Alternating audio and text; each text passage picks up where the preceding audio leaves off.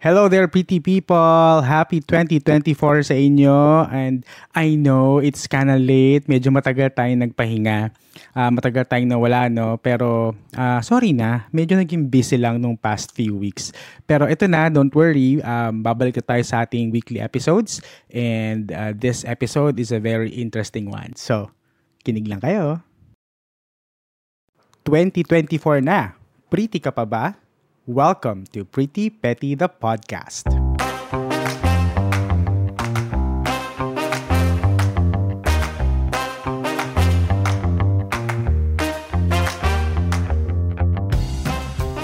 Happy New Year to all of you pretty people! Yes, 2024 na and kamusta naman ang bagong taon ninyo?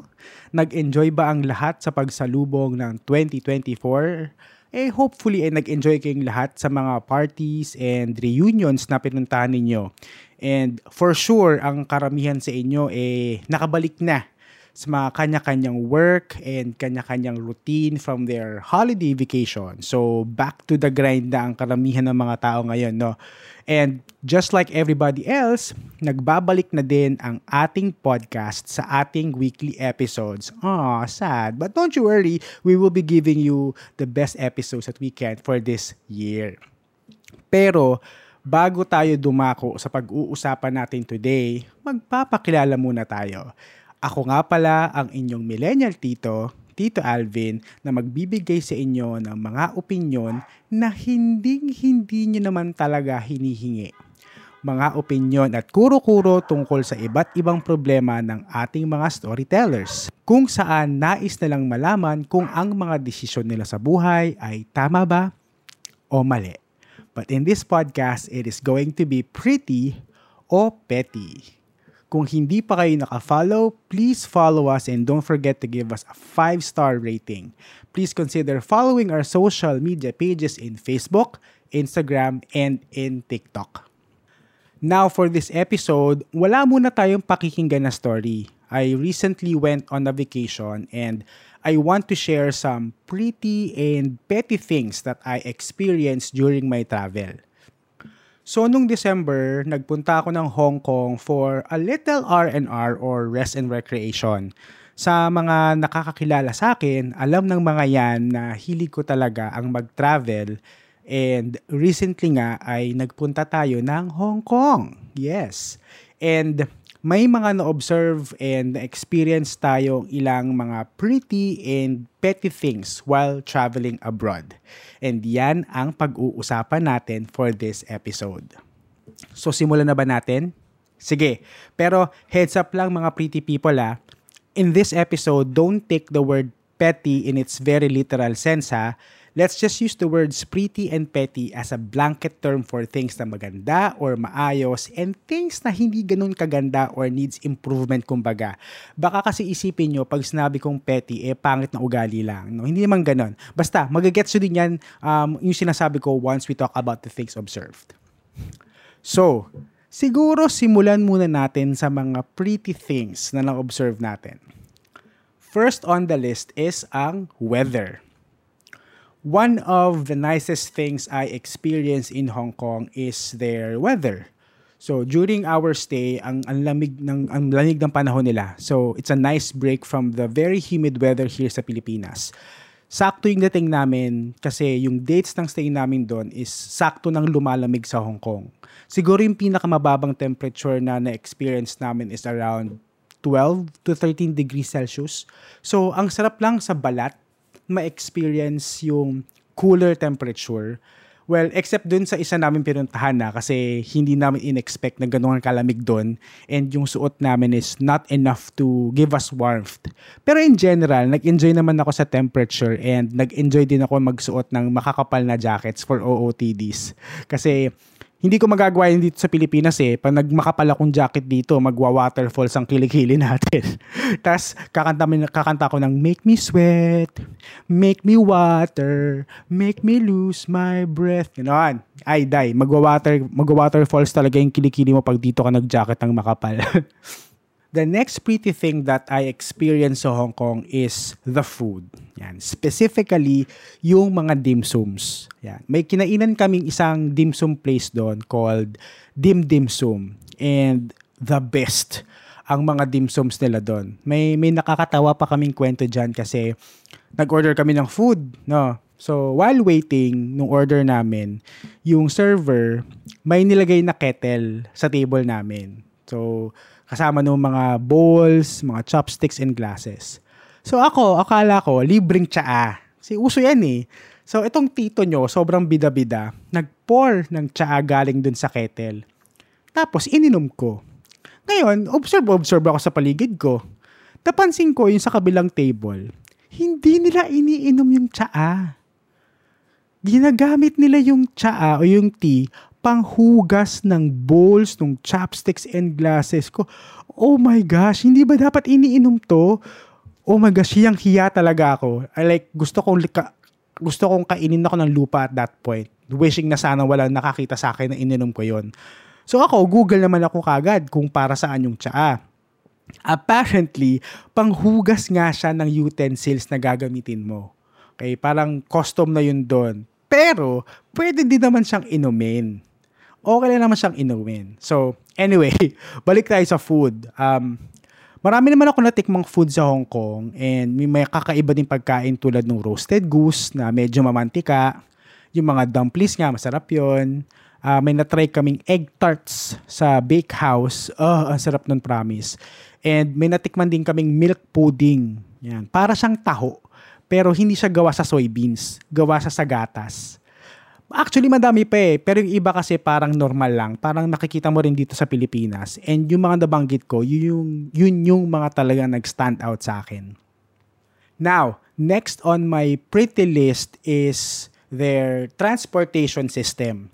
Uh, yung trend nila is very similar sa mga railway systems ng Japan, Taiwan, and Korea. It is super efficient kasi uh, madali lang mag-transfer from one train line to another medyo nakakalito actually kung first time mo. Pero sa katagalan, madali lang naman siyang intindihin eh. Meron din namang available na apps or app for the phone that will guide you kung ano yung train line yung sasakyan mo to get to your destination. So, apart from the trains, maayos din yung mga bus nila. And most nila nakita ko mga double-decker bus yung mga nasa Hong Kong eh yung mga bus nila doon, wala silang pakialam kung puno or hindi ang bus. Ang importante sa kanila is masunod yung schedule ng trip.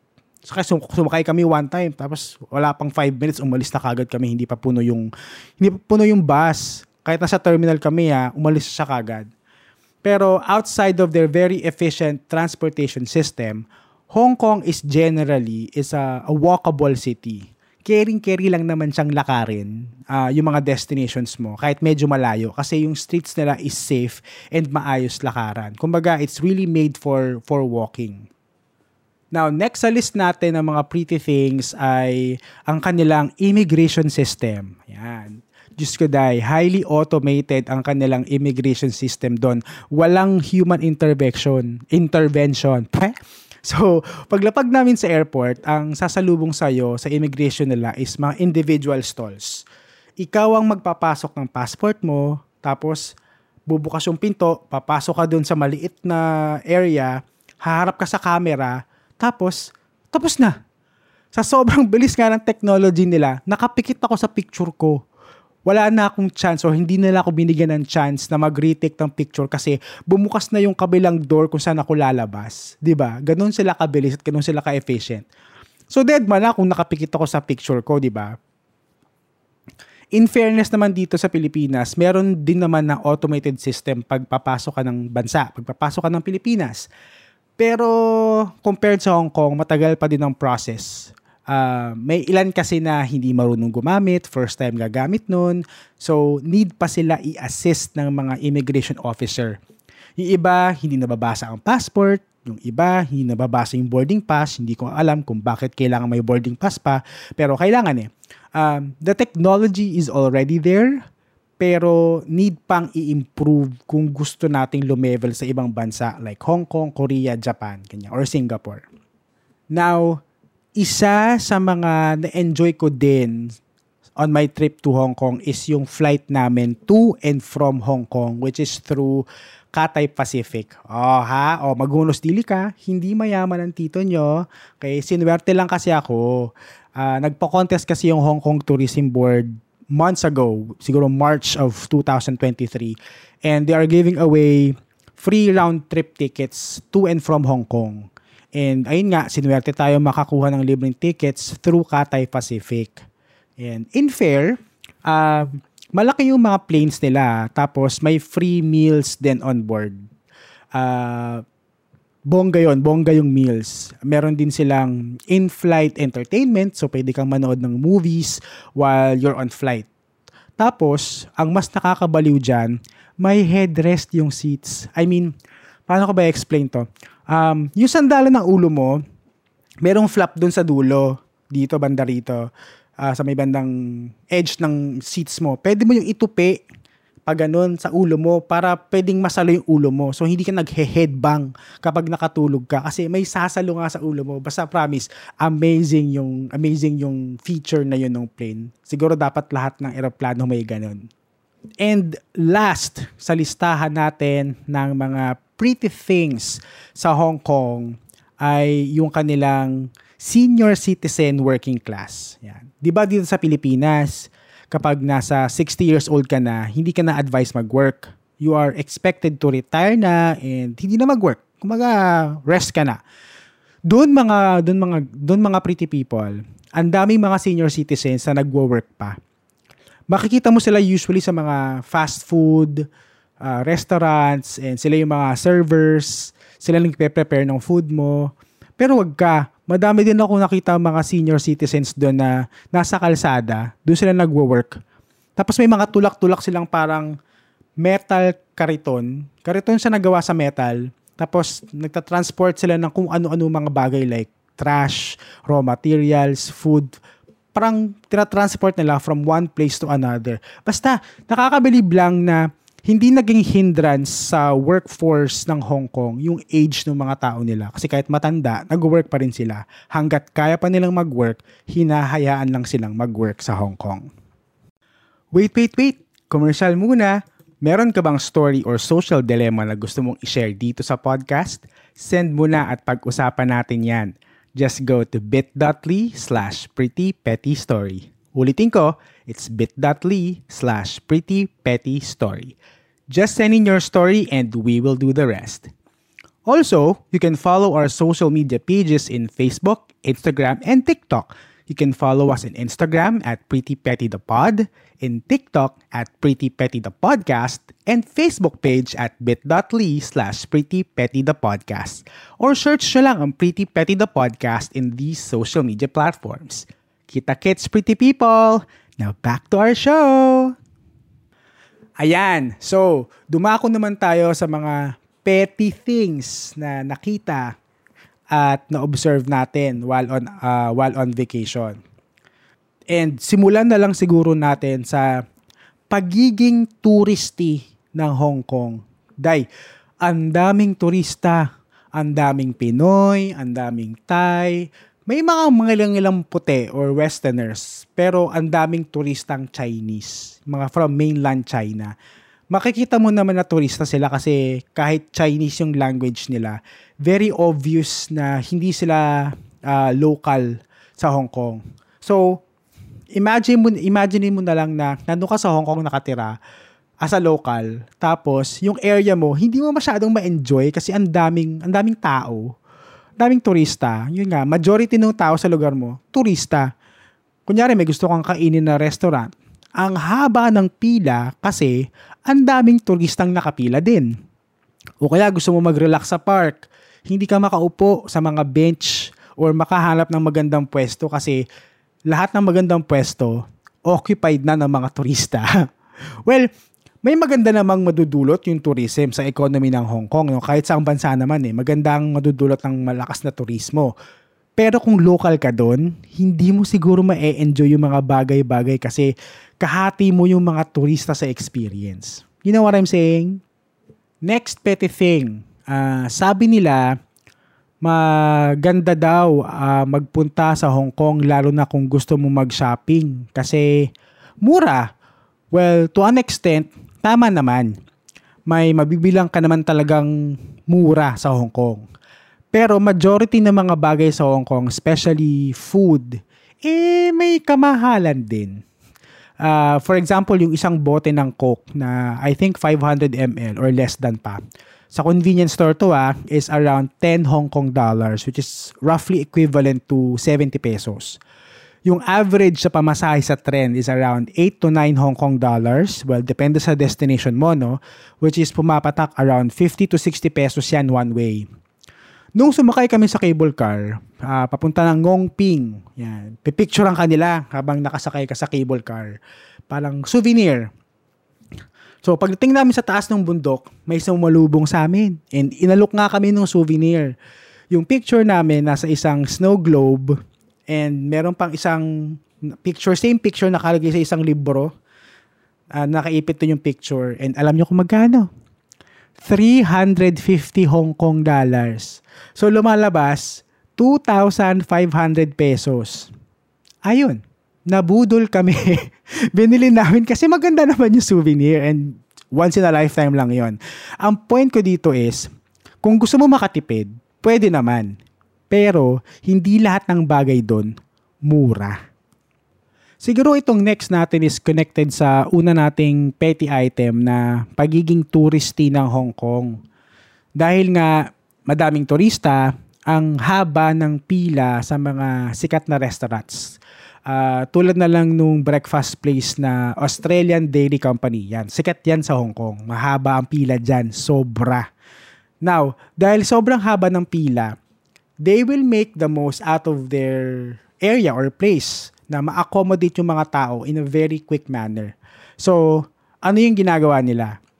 Yung mga smaller groups, mga groups of two, groups of three, single, ganyan, pinagsasama-sama nila sa isang table. So, shock ang face ng tito nyo kasi ang haba na nga ng pinila namin, tapos may kasama kaming stranger sa table. Regardless kung Chinese yan, turista or what. Ang awkward, mga friends. Imagine niyo kumakain ka sa isang sobrang liit na table, tapos ang nasa harap mo, hindi mo kilala. Naalala ko pa nga na nauubo ako that time. Hindi ako makaubo kasi nakakahiya sa mga nasa harapan ko. Baka isipin nila may dala akong COVID o may dala akong sakit. Yan. Isa pang example, yung sikat na bake shop. Uh, ang tawag doon ay Bake House. Yan. Famous sila sa egg tarts. Yan yung pinaka main product nila. And sa sobrang haba ng pila doon and sa sobrang dami ng bumibili, 9 a.m. or 10 a.m. pa lang, sold out na yung egg tarts. Eh, paano kung yun lang yung pinunta mo doon, di ba? Pumila ka doon sa egg tarts. So, sold out na. Pero ang nangyayari lang naman is, yung ganitong pila sa mga mahabang restos lang nangyayari. Marami din naman na restaurants na wala masyadong pila. Pero again, the risk is there kung masarap o hindi. Etong next petty item natin, isa to sa mga pinaka-hate ko talaga. And unfortunately, involved tayo mga Pilipino dito ito yung mga sobrang iingay sa public transportation. Yan, every now and then may makakasalamuha kang grupo na sobrang lalakas ng boses. Mostly mga Chinese nationals, mga mainlander. Pero meron din mga Pinoy ah, uh, alam mo yung pwede naman mag-usap, pero sana hinaan lang ng konti yung mga boses. Lalo na kung nasa train ka or bus or in general public transportation. Kasi kung nasa kalsada sila, carry lang eh. Kaso na sa public transpo, parang malalaman mong mga Pinoy sila minsan na kasi nagtatagalog yung mga yan. Tapos minsan ang lalakas pa ng mga tawa. Nakakahiya to be honest. So, sana hindi na lang ganun sila kalakas magsalita. Para respeto na lang kumbaga sa mga locals na nandun. Now, for the last petty thing on our list, yan, isa din to sa mga pet peeve ko. Hindi ito nangyari sa Hong Kong ah, pero madalas kong napapansin to pag nagta-travel ako abroad. And pabalik na ako ng Pilipinas. Alam nyo yung conveyor belt sa NAIA? Yung kukunin mo na yung luggage mo, yan, di ba may nakalagay dun sa floor na please wait behind yellow line. Hulaan nyo kung nasaan nakatapak yung mga Pinoy. Siyempre, andun sila sa mismong tabi ng conveyor belt habang hinihintay nila yung luggage nila. Naku, nang gigigil ako pag naaalala ko, nakakapag-init ng ulo. And hindi ko alam kung hindi ba nila naiintindihan yung nakalagay doon sa lapag, yung guidelines, o sadyang mga tanga lang talaga. ba? Kasi naman, ang linaw-linaw ng nakalagay, wait behind the yellow line. So, ibig sabihin, huwag kang lalagpas doon. Eh, kulang na lang itong mga, itong mga to eh, umupo sila at sumabay sa ikot ng conveyor belt. Okay? Makikita pa din naman nila kahit nandun sila behind the yellow line eh. Yung parating nilang luggage, makikita mo pa rin naman. Pero hindi eh. Mas pinili nilang maging tanga at that particular moment. Diyos ko Lord, baka mabash na naman ako nito. And that's about it for our first episode ng 2024. Sana ay nag-enjoy kayo sa kakaibang Pretty Petty the Podcast this week. Pero next week, back to original format na tayo and makikinig na ulit tayo ng mga kwento ng ating mga storytellers. And kung may mga travel stories ka na gusto mong i-share dito sa podcast, meron tayong Google Forms kung saan pwede nyong isubmit yung mga stories nyo. Just go to bit.ly slash prettypettystory. Ulitin ko, bit.ly slash prettypettystory and just fill out the form. Kung isa ka namang brand looking for brand partnership and collaboration, please send us an email at prettypettythepodcast at gmail.com. And with that, lagi nating tatandaan to always stay pretty at huwag maging petty. Bye!